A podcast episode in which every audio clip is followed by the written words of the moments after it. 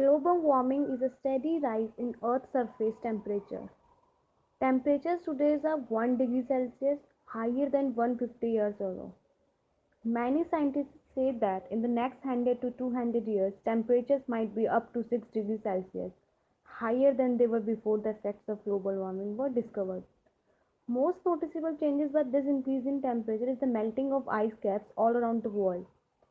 Sea level is rising steadily because of continental ice melting into the sea.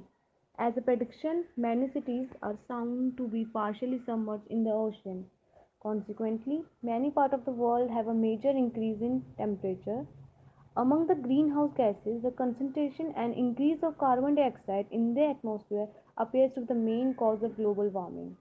As predicted by Svante a hundred years ago, confirming the work, of Joseph Fourier more than two years ago, when people use fossil fuels like coal, oil, this adds carbon dioxide in the air. When people cut down many trees, this means less carbon dioxide is taken out of the atmosphere by those plants. As the Earth's surface temperature becomes hotter, the sea level becomes higher. This is partly because water expands when it gets warmer. It is also partly because warm temperatures like glaciers melt. The sea level rise causes coastal areas to flood. Weather patterns, including where and how much rain or snow there is, will change. Desert will probably increase in size. Colder areas will warm up faster than warm areas. Strong storms may become more likely and farming may not make as much as food. This effect will not be the same everywhere. The changes from one area to other are not very well known. People in government and intergovernment panel on government changes have talked about global warming. They do not agree on what to do about it. Some things that could reduce warming are to burn less fossil fuels, adapt to any temperature changes, or try to change the earth to reduce warming.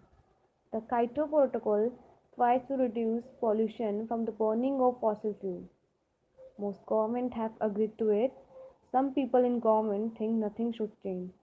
The gas produced by cow digestion also causes global warming because it contains a greenhouse gas called methane.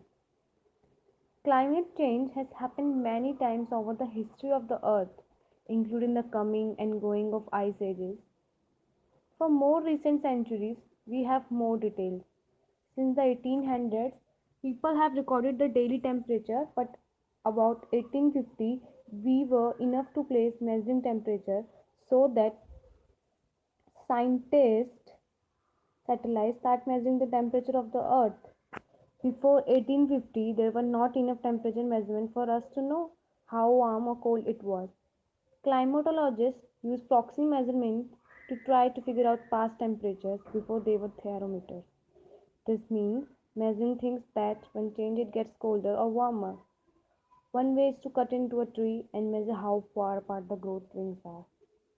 Trees that live a long life can give us an idea of how temperature and rain changed while it was alive.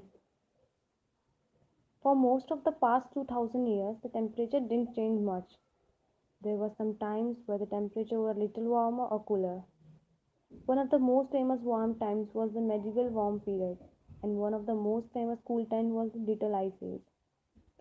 Other proxy measurements like temperature measured in deep holes mostly agree with the tree rings.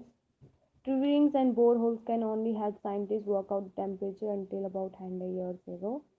Ice cores are also used to find out the temperature back to about a half million years ago. Coal burning power plants, car exhaust, factory smokestack and other man-made waste gas vents give off about 23 billion tons of carbon dioxide and other greenhouse gases into the Earth's atmosphere each year. The amount of CO2 in the air is about 31% more than it was around 1750. About three quarters of the carbon dioxide that people have put in the air during the past 20 years are due to burning of fossil fuels like coal or oil. The rest mostly comes from the change in how land is used, like cutting down of trees or maybe for deforestation. Uh, let me come to the sun then. The effect of sun also. The sun gets a little bit hotter and colder every 11 years. This is called the 11 year sunspot cycle. The earth change is so small that scientists can barely measure how it affects the temperature of the earth. If the sun was causing the earth to warm up, it would warm both the surface and high up in the air. But the air in the upper stratosphere is actually getting colder. So scientists don't think changes in the sun have much effect. Now let me come to the effects of dirt and dust. Dust and dirt in the air come from natural sources such as volcanoes, erosion, and meteoric dust. People also add to it when they burn coal or oil. Some of this dirt falls out of within a few years. Some is aerosol, so small that it could stay in the air for years. The aerosol particles that humans put in the atmosphere make the earth colder. The effect of dust therefore cancel out the sum of the effect of the greenhouse gas.